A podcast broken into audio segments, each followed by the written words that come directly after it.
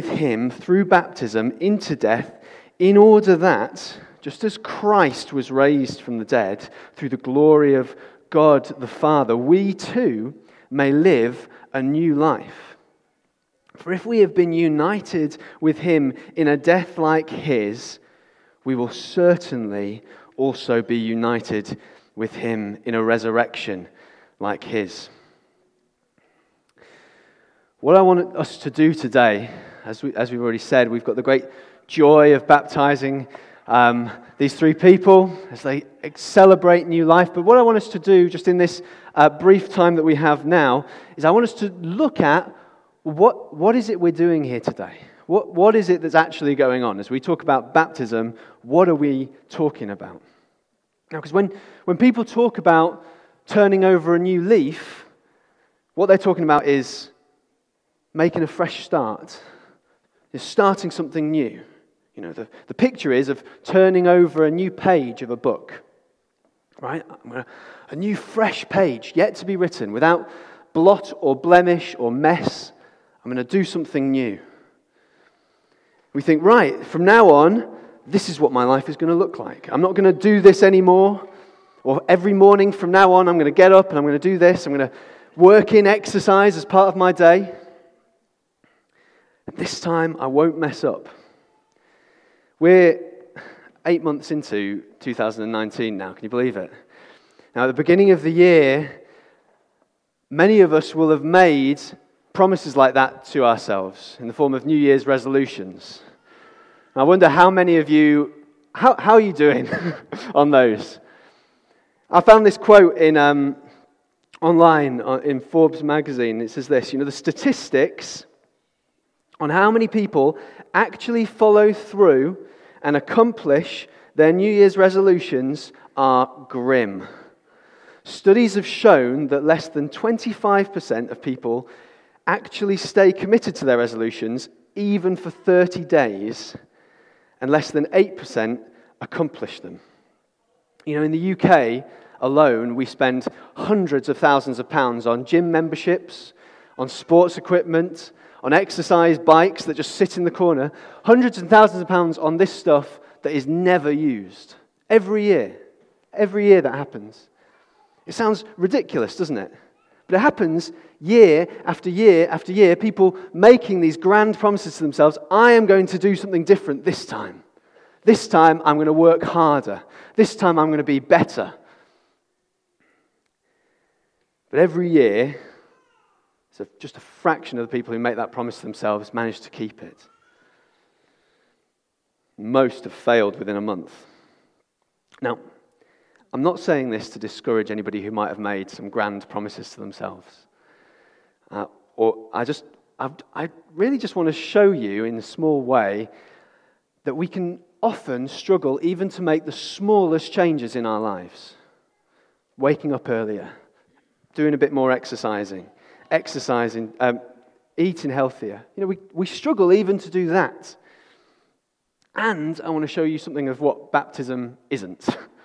so these guys today, they're not saying, right, I'm going to get baptized. From now on, I'm going to be a better person. They're not saying, I'm turning over a new leaf. Because what they've recognized as they get baptized is that there is something needed more than just minor self improvements.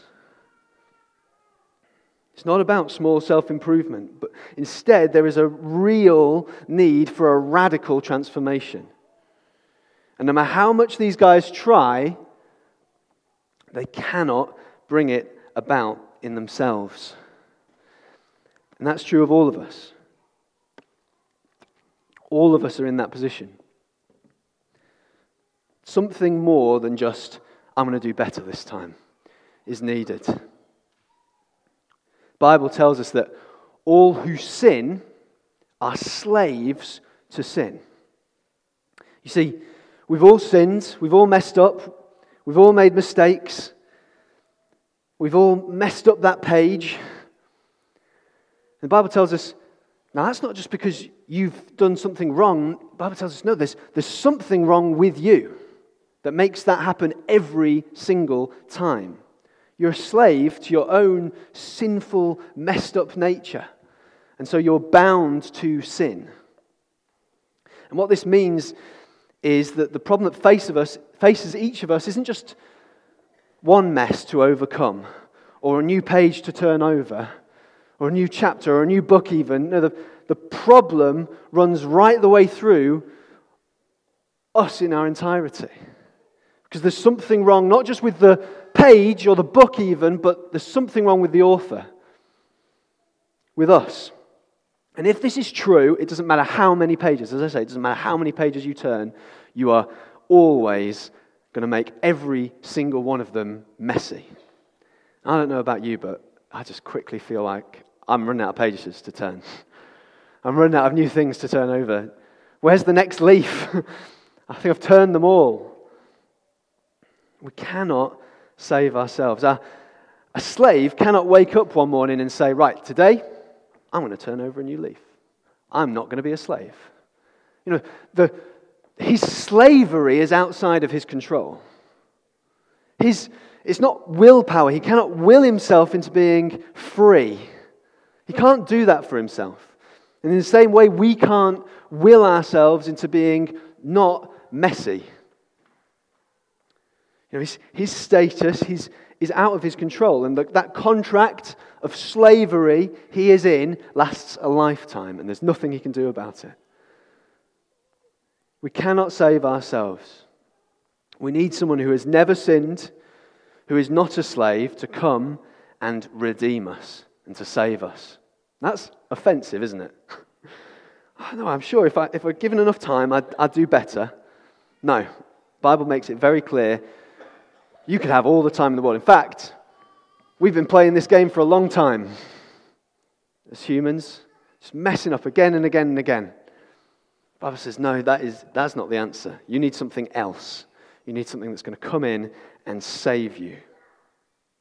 Not just a new page, not just a new book, but a complete transformation of who we are. And this is where Jesus comes in. So, Jesus, as he's is he's teaching in his lifetime. He has, there's one moment where in the night a religious leader comes to him, a guy called Nicodemus. And he's seen, he's heard Jesus teach, and he's seen some of the miracles that Jesus has done in healing people. It's amazing to hear the, the, the how many people was it? Uh, healed, like 200 and something people healed at New Day. Incredible. Jesus is, is living this, and he's doing this, and he's healing people. And this religious leader comes to him in, in the night and says, there's obviously something special going on here with your, these healings and this teaching, but what's all this about? And Jesus answers him very, very, in a, in a way that's quite clear. This is, this is how Jesus understands his life, his ministry. He says, You know, if you're going to see the kingdom of God, it's amazing that you've seen some miracles. It's amazing that you've heard this teaching, but if you're going to see the kingdom of God, if you're going to see life to its fullness, you need to be born again. Something needs to happen to you. And this throws Nicodemus a bit. He says, How can, how can that happen? I'm a grown man. How on earth do you expect me to be born again? I, I am what I am. And Jesus says, No, you need to be born by the Spirit and by water. And you will inherit the kingdom of God. The Bible tells us the wages of sin is death. And as I said, we've all sinned. We've all made a mess of our lives. And the outcome of that is distance from God and death because we're not in the kingdom of life. You know, you see this. It's what God says to Adam in the garden. Look, if you, if you disobey me, you're going to die. If you walk away from me, the life giver, you will die. If you don't live in my kingdom, that's what happens because outside of here is death. And Jesus comes and he says, he carries on as he's talking to this guy, Nicodemus. He says, God loved the world. So all, and he gave his son. That's why I'm here. That's why Jesus is here. I'm here because I'm being given to the world so that all who believe don't perish, Don't die, but enter into that kingdom and have eternal life. It's John 3:16, a favorite verse of many people. Anyone who believes doesn't perish but has eternal life. And that's what Jesus says I'm here for. I'm here to give myself to you. And as we see Jesus' ministry unfold, we see that's exactly what happens. Taken, crucified, dies on a cross, buried in the tomb, raises again, victory over death, victory over sin. If you're in me, if you believe in me, you don't have to go through that because you already have. That's what Jesus says. It's victory over death, victory over sin. That those messy cycles that we're caught up in, broken on the cross, Jesus died the death that we all deserved. And as we've read here, don't you know, don't you know that all of us who were baptized into Christ Jesus were baptized into his death.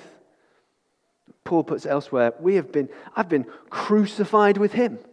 That old man, that old self that just was caught in that sinful cycle, that messy, those messy ways, dead.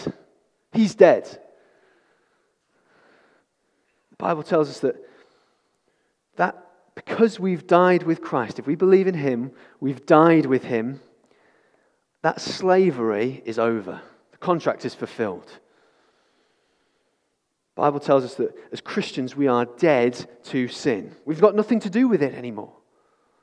It's not part of who we are. No, we're alive in Christ. You know, the slavery's over, the sinful self is dead.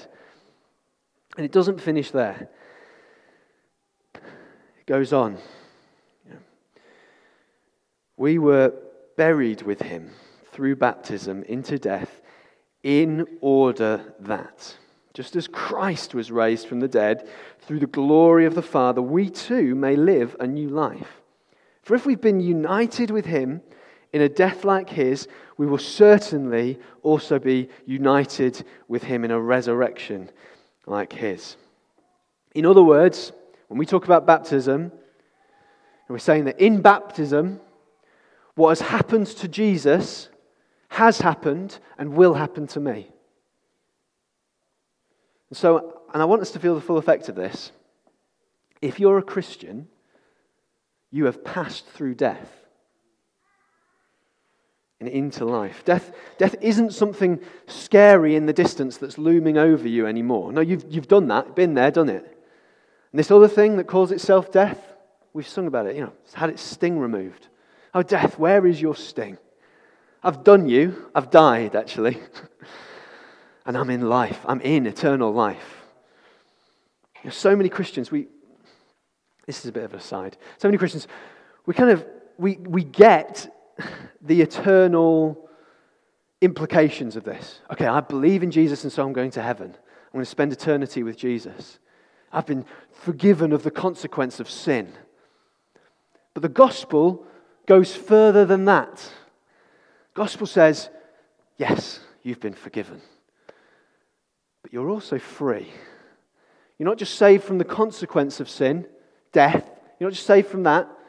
You are saved from its reign in your life. You're saved from those cycles that, you're, that you were previously caught in. You are free, totally free.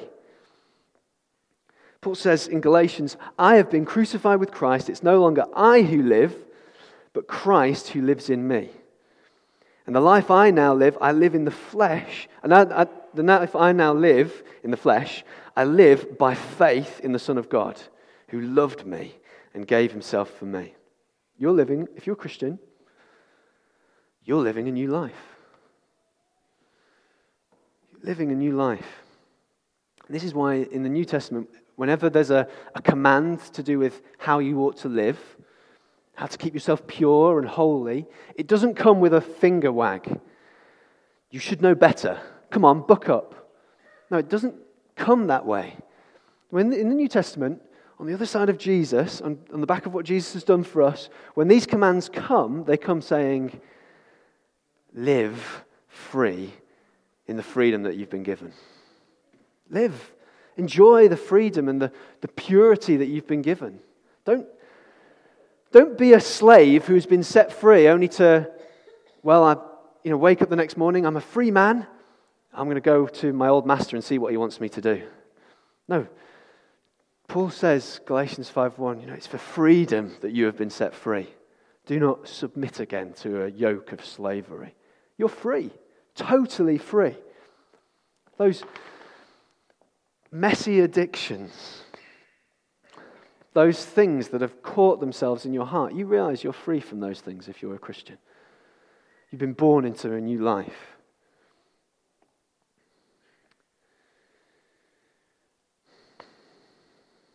And that's what we're talking about when we talk about baptism. It's easy to, to look at this thing that we're going to do and to think small thoughts about it as though it were simply some religious tradition, something that we've picked up and we just carry on doing. We're not really sure why. I want us to think big things as we baptize people today. Not, this is, you know, I mean, sometimes you, the idea of baptism that kind of goes is, is something that, you know, it's nice, but it's not necessary. Jesus says, no, you need to be born by the Spirit and by water. And this water, there's, there's nothing special in it. You know, Peter says, um, and we'll come to this in a minute. Peter says, uh, you know, baptism, which symbolizes this, that the. Actually, let's go there now. Next, if we just go to the next slide. Um, Peter says, you know, baptism, which corresponds to this. So he's talking about being in Jesus, being in his suffering, being in his death, and, and coming through that into new life, now saves you. Baptism saves you. And then he, and he quickly gets this, just in case you think there's anything special going on with water. No, it's, it's not a removal of dirt, it's got nothing to do with the water. That's not what saves you. No, it's, it's, it's, a, it's about appealing, or some, some translations uh, you change that to responding to what God has done. It's, it's about what God has done. It's about appealing to that and saying, God, I want that new life that, you, that you've given me. I want to live in that new life. That's what these guys are going to be doing. They're going to be saying, I want what God has given. And so it's, you know, Peter says, you know, it corresponds to this. There's a symbolism going on here. As they go down into the water, they are dying, they're being buried with Christ. And then as they're raised again, they're raised into new life. There's something special going on here. Now, as I say, there's nothing special about the water. Jesus says, You need to be born by the Spirit. There needs to be something supernatural happen in you to open up your eyes to see the new life that is available so you can enter into the fullness of life and the kingdom that I've given you. You know, because without that, this just becomes a weird paddling pool experience. but God says, you know, in baptism, you are buried with Christ. The old one is dead. The new person lives. And so this isn't about tradition. It's not about religion. It's not about water. It's not even particularly about these guys who are getting baptized, actually. We're celebrating with them the wonderful thing that God has done in their lives, but, but it, it all points to Jesus. So, what's meant to happen as we watch this unfold, this dramatization of the gospel, is we watch and we see Jesus has given you life. Jesus has given you life. And so, we're going to be celebrating with them, and we're going to be celebrating the gospel and that newness of life that we're in. I love how this passage finishes here. Baptism, which corresponds to this, now saves you, not as a removal of dirt from the body, but as an appeal to God for good conscience, conscience through the resurrection of Christ. I'm appealing to what Jesus has done, who has gone into heaven. Here he is. Where is Jesus now? He is in heaven. And is at the right hand of God with angels, authorities, and powers having been subjected to him. Complete victory. So, as we come to God, as we've been singing, as we come to baptism, we're coming knowing that Jesus has gone through all this. He's died, he's been raised, and now he sits in victory. Death has no hold on him. And it says, and, and just as we read that first passage, Paul says, if you've been baptized, if you've, if you've believed and been baptized, if you've taken on this, you now live in that new life. Not just as a better person, but as a new creation. And seated with him in heavenly places, the Bible tells us. That's incredible. That's incredible. And that's what we're celebrating. We're not just celebrating a breaking of a habit.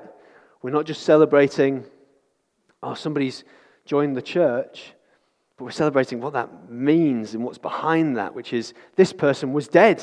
This person was a slave, and now they're seated with Christ in heavenly places. And I just want to say, maybe you've never understood baptism before. Or maybe you've heard this message before and you've, you've, you've just not got it, it's just not clicked. I just want to say, as you watch what we do here with this pool of water, would you see what's going on behind it? Would you open your eyes to what Jesus has done? And just, I just, I pray, Father, would you open the eyes of people here to see the newness of life that you offer? So, just as we finish, I'm just going to pray.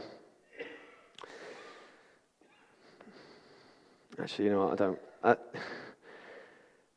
yeah, as I say, baptism points not to ourselves, but to Jesus and his great and final victory over sin and death.